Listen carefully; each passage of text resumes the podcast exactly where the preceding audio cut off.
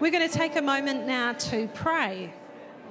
And we're going to pray for the world and for people in our own church. We have had nine households get COVID over the last 10 days. So I'm going to pray for them and also pray for what is going on in the world. So let's pray together.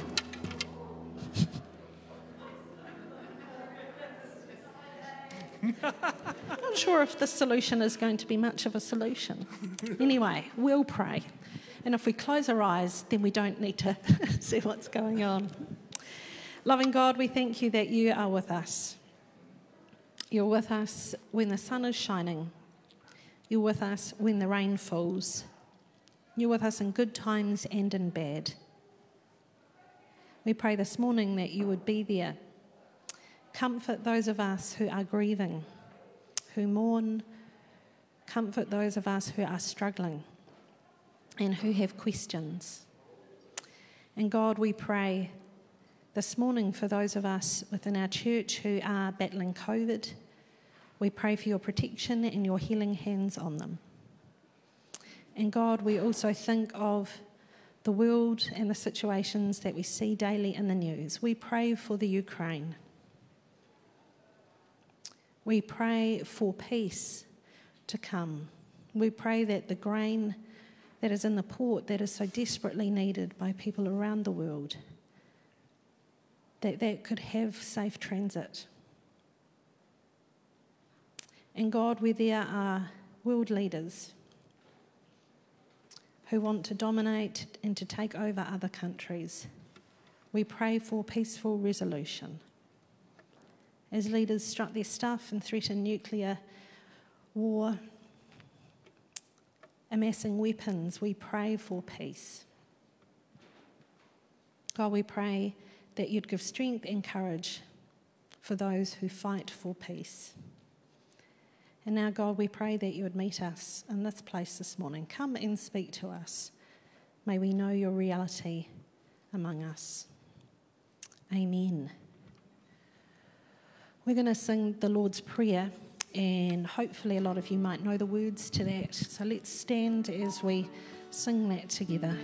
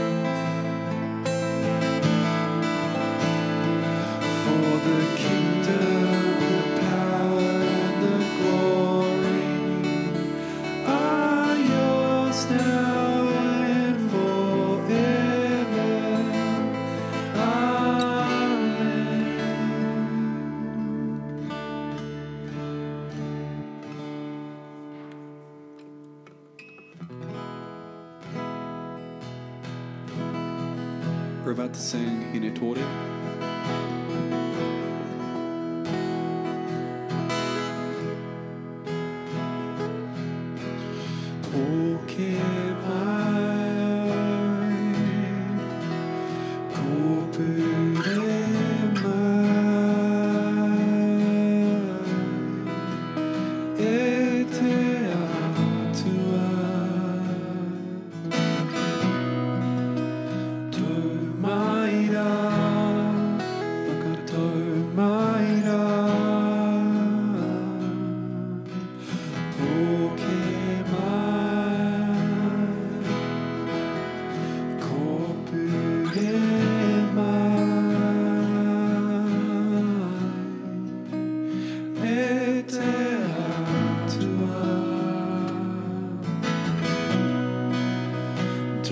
might I?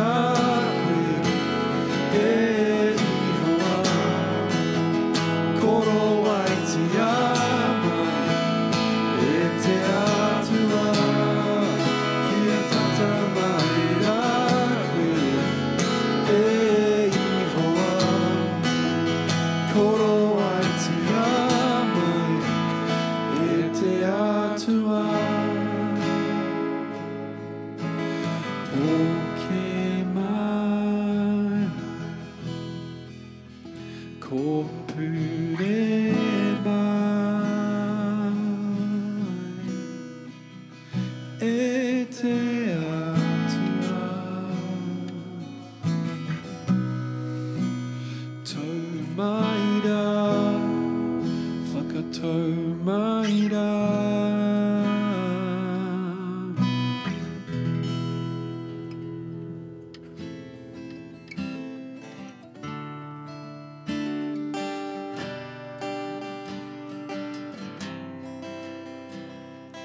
Blessed are the poor in spirit, for theirs is the kingdom.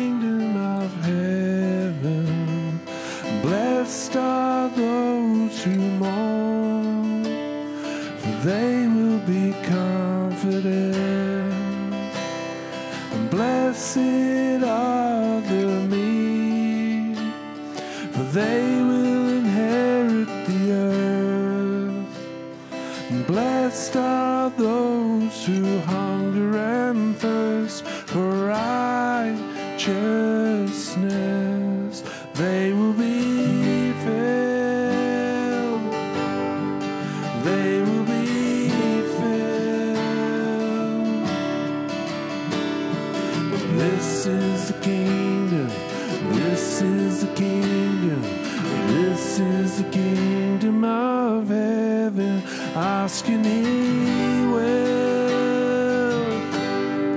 Ask me will. This is the key.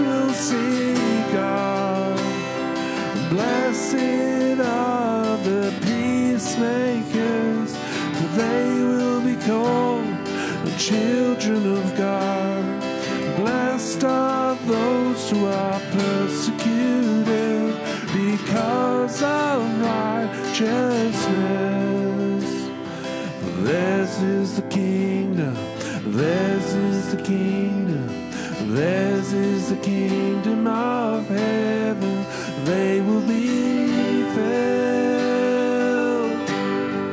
They will be filled. This is the kingdom. This is the kingdom. This is the kingdom of heaven. Asking thee.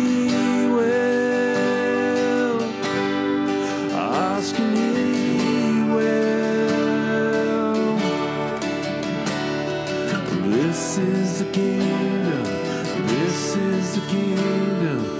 This is the kingdom of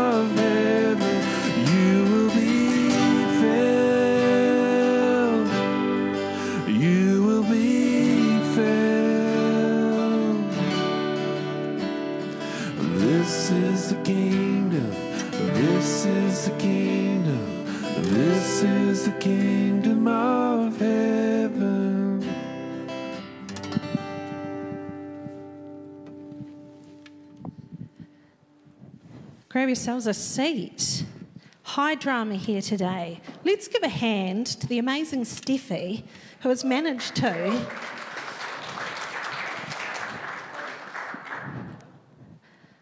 Yeah, maybe up a bit. Yeah. Managed to uh, dive, almost save a projector, but has it going again. Well done, Steffi. Today, I'm going to be reading a passage in Luke, which is known as a hard passage. So this is, they have, oh, this is going to be interesting. Just imagine the cable catching that. Um, thanks, Paul.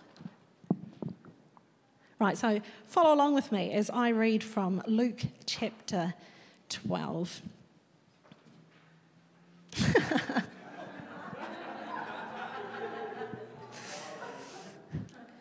Maybe too high guy. Someone in the crowd said to Jesus, Teacher, tell my brother to divide the inheritance with me. But Jesus said to him, Man, who made me a judge or arbitrator over you? And he said to them, Take guard and be on your guard against covetousness.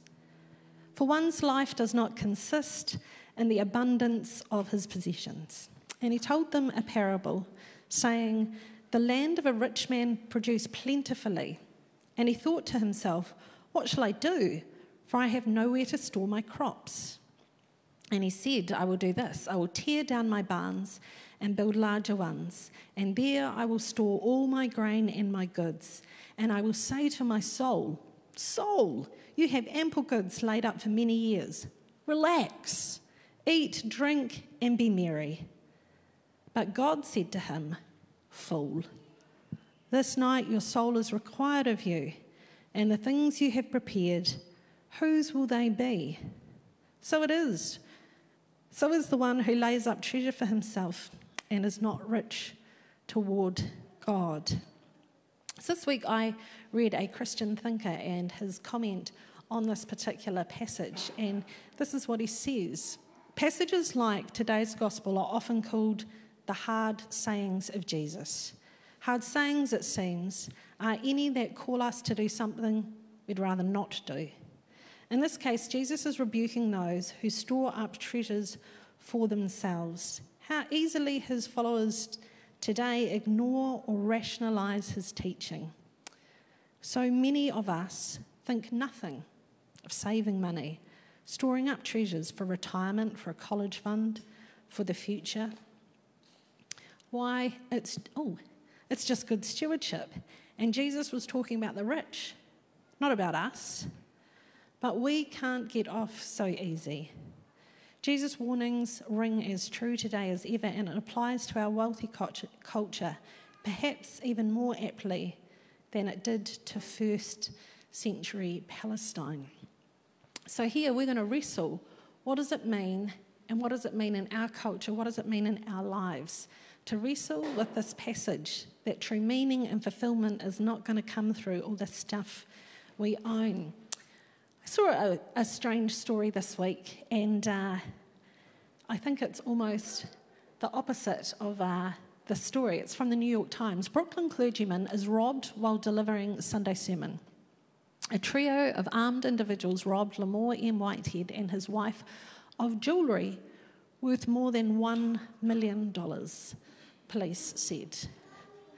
This is a man who says he's following Jesus who says not to store up treasures on earth, and he has a million dollars worth of jewellery that he was wearing that day. Now, I don't know if he started quickly exaggerating how much they cost for insurance payout. There are some people that say he's a crook anyway, he probably put the, the thieves up to them. You can actually see it because it was live streamed. If you Google this, you can see the thing. What's really strange is there's a guy sitting in a seat like there, just sitting watching. Everyone else in the church is screaming, and there's a guy just like, oh, yeah. But anyway,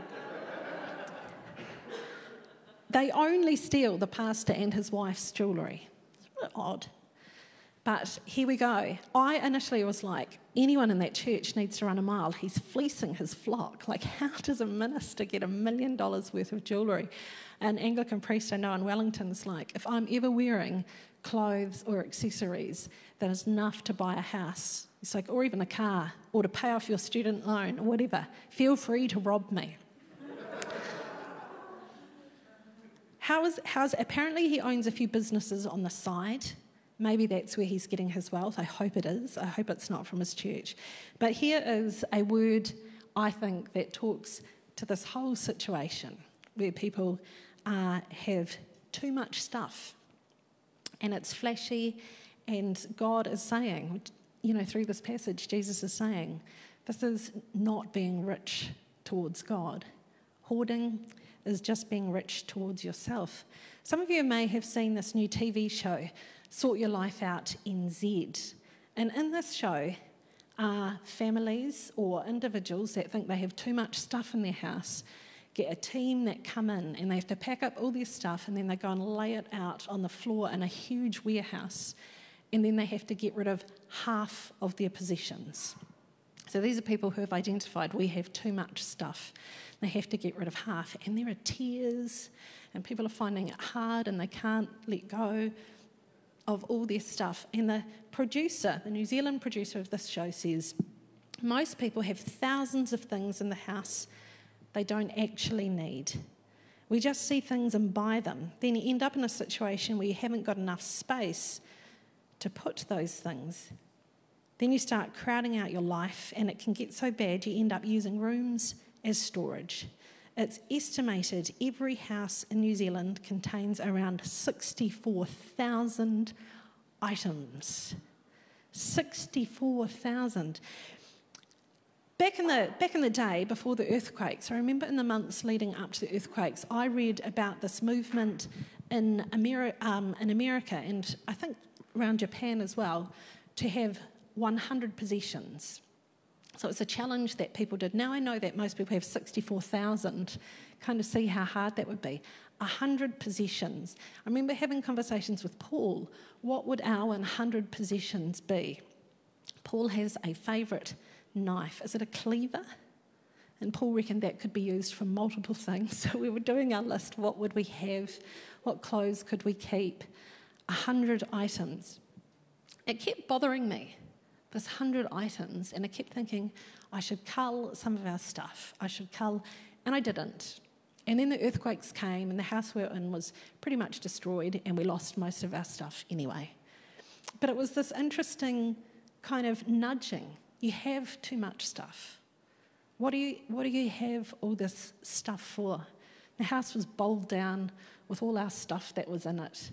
Kind of, why do we have all this stuff that just becomes a burden? I don't think I missed anything particularly, like someone did creep in and they found a photo, a few bits of pieces, but mainly, you know, didn't mind. And then we just started in the next house we lived in. The process begins all over again. You start having more and more stuff. I love Trade Me. Anyone who knows me will know my love of Trade Me. And then stuff comes into the house. When we lived in Auckland, uh, when I was studying, uh, we got as part of living there a house. And the house came with um, a double garage.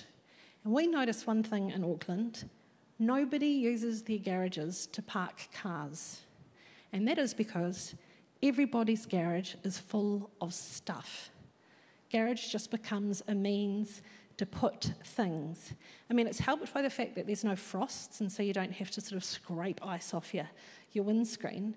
But wherever you go, even in rich neighbourhoods with fanciers cars, they're parked in front of the garage, huge garages just filled with junk. Now, when in Rome, do as the Romans do. We lived there, and very quickly we had a double garage filled with junk. And Auckland had this amazing thing where it was an organic stay, and people would just put stuff out on the street and anyone can come and collect it. We happened to be on that day driving through Remuera. It was a good time. we just opened the car and people were running out. I remember someone come running out with a full Thomas the Tank Engine beautiful wooden set. Quick, before my son sees, have it. sure. We got all this fancy stuff. When we left Auckland, we sold, cleared out, and sold all this stuff on Trade Me, made thousands of dollars. Came back to Christchurch, lived off it for um, a couple of months until I had scholarship money come through. But um, we moved to Christchurch. We lived for a few years in this very small house. So, our family of three, for about five years, lived in a 65 square metre home because I'd just done this minimalist course. And I was like, finally, Finally, I can be free from possessions. Let's live tiny in a tiny house. And then when COVID came, we're like, it's very hard to live in a tiny house. Let's move into the vicarage. I was um, live streaming from home. It may have looked quite serene. I'd be in front of the camera live streaming, and then I'd step sideways onto the Lego. Oh, because it was so small.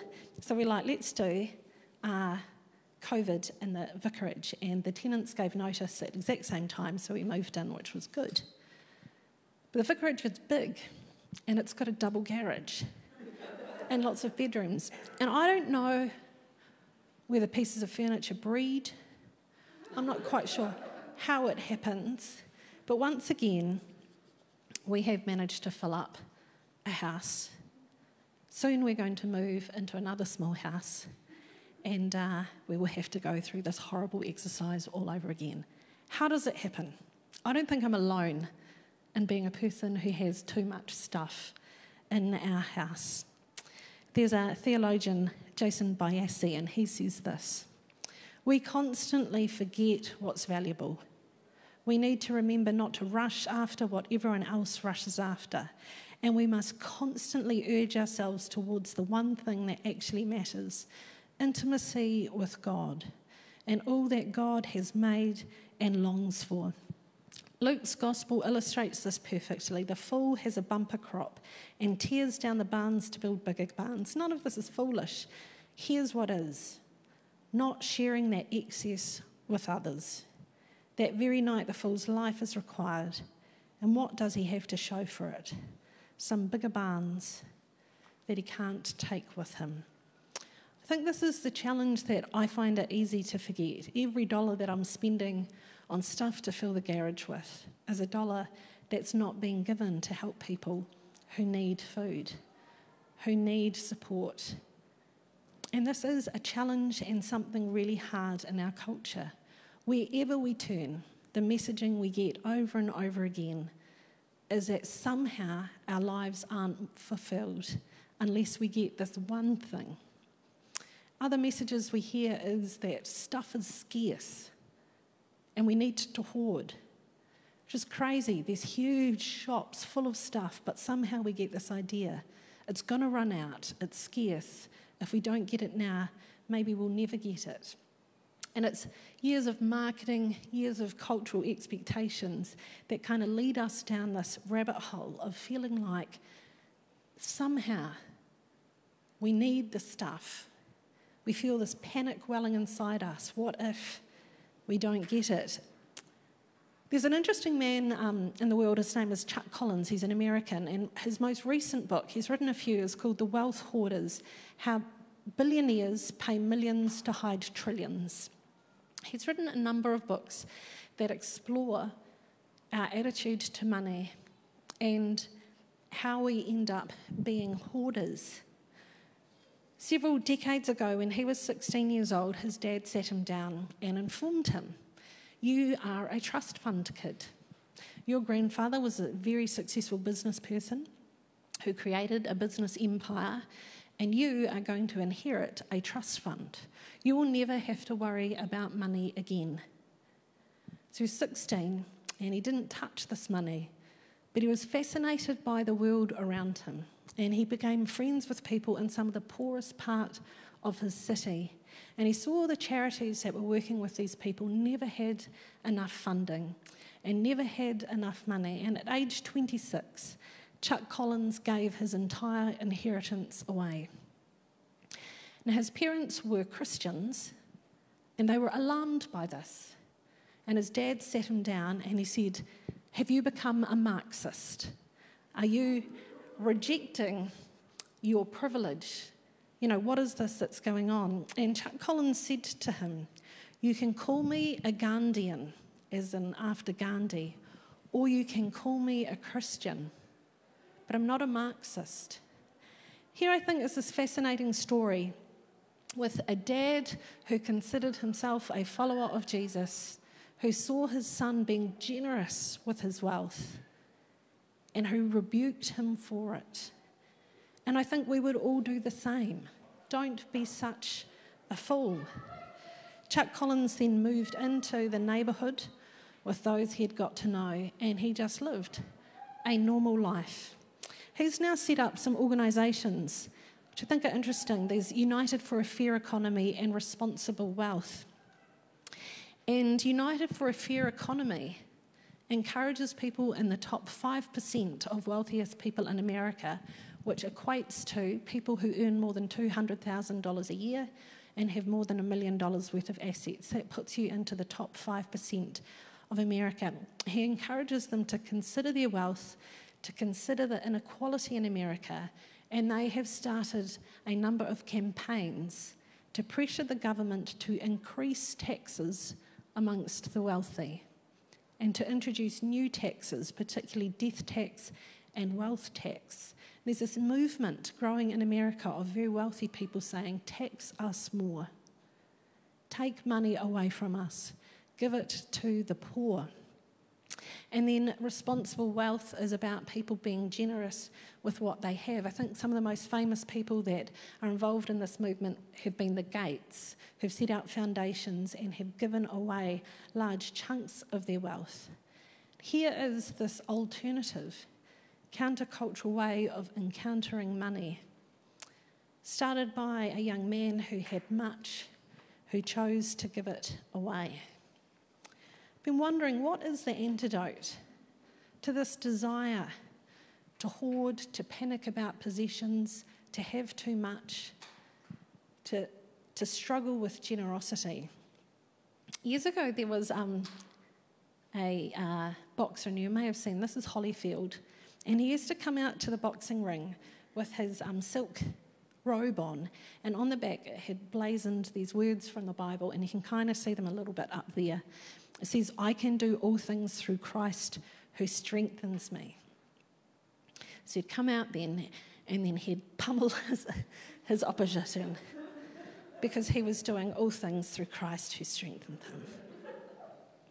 This is taken, this verse, dramatically out of context. What was actually written, I think, is the antidote to our desire to hang on to stuff. This is one of the early followers of Jesus. His name was Paul, and he wrote this I have learned to be content with whatever I have. I know what it is to have little, and I know what it is to have plenty. In any and all circumstances, I have learned the secret of being well fed and of going hungry, of having plenty and of being in need. I can do all things through Christ who strengthens me. What is it that we can do? We can learn to be content. I think this is one of the biggest challenges in our culture. I read this this week. The apostle says he has learned to be content. For all the radical rhetoric generated by North American 20 somethings in recent decades, no new statement is as deeply countercultural or as necessary as this ancient one. Our culture encourages us to be to hunger unceasingly for control, wealth, and acclaim in a manner that is spiritually, environmentally, and physically unsustainable. In a society dominated by social competition and economic acquisition, the ability to learn contentment poses the single greatest threat to this consumptive status quo. After the Twin Towers were attacked, uh, President Bush got up and made a speech. This was a rousing speech for the people of America.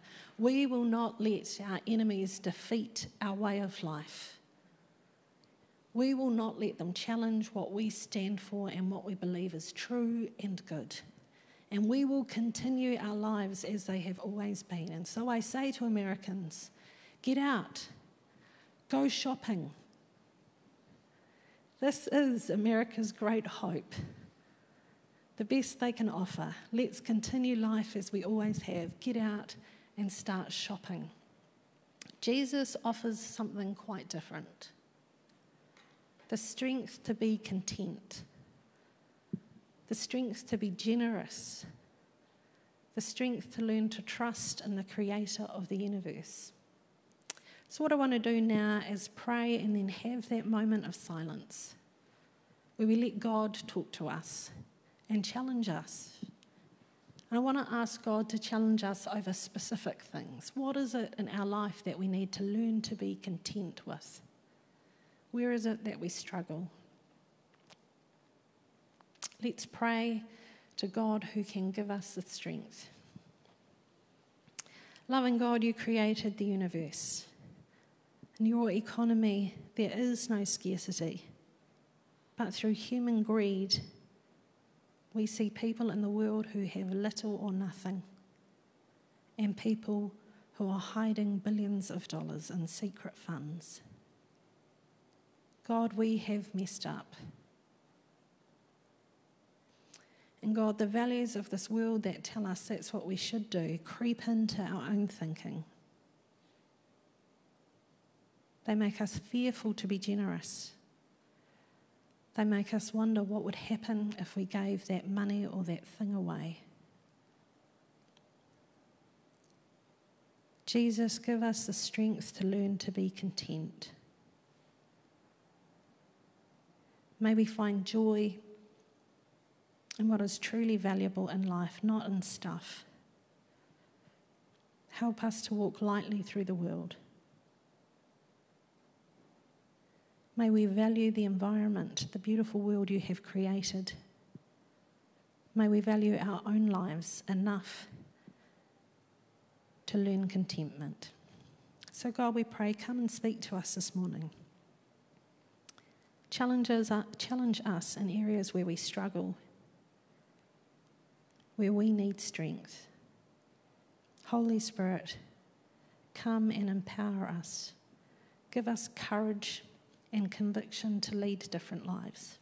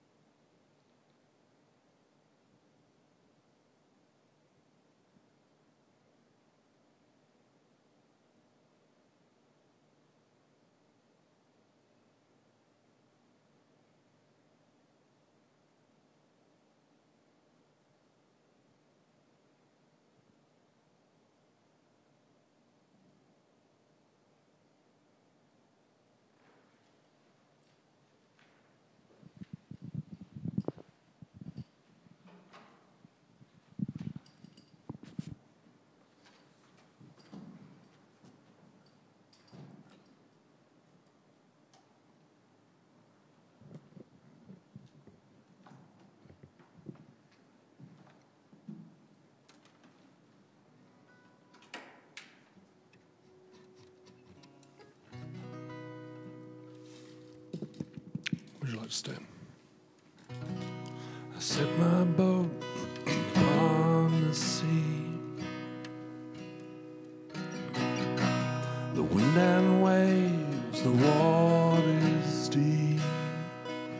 I put my trust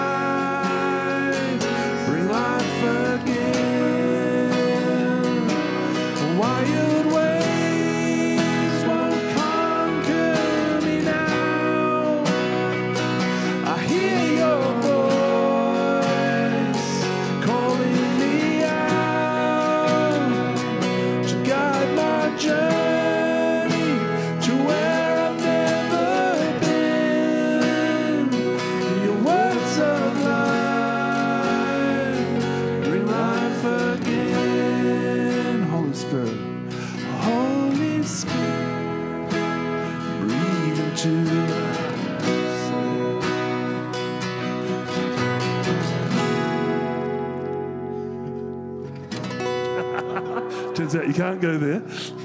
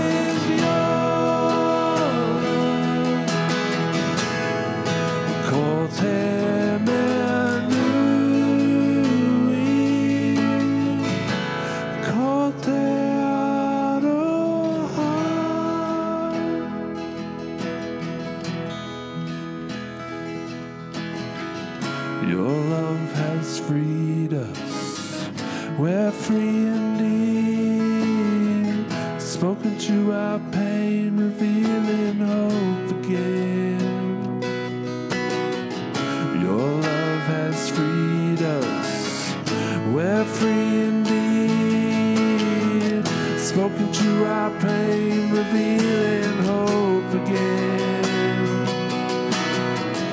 Your love has freed us. We're free indeed. Spoken to our pain, revealing hope again. Your love has freed us. We're free indeed. Spoken to our pain,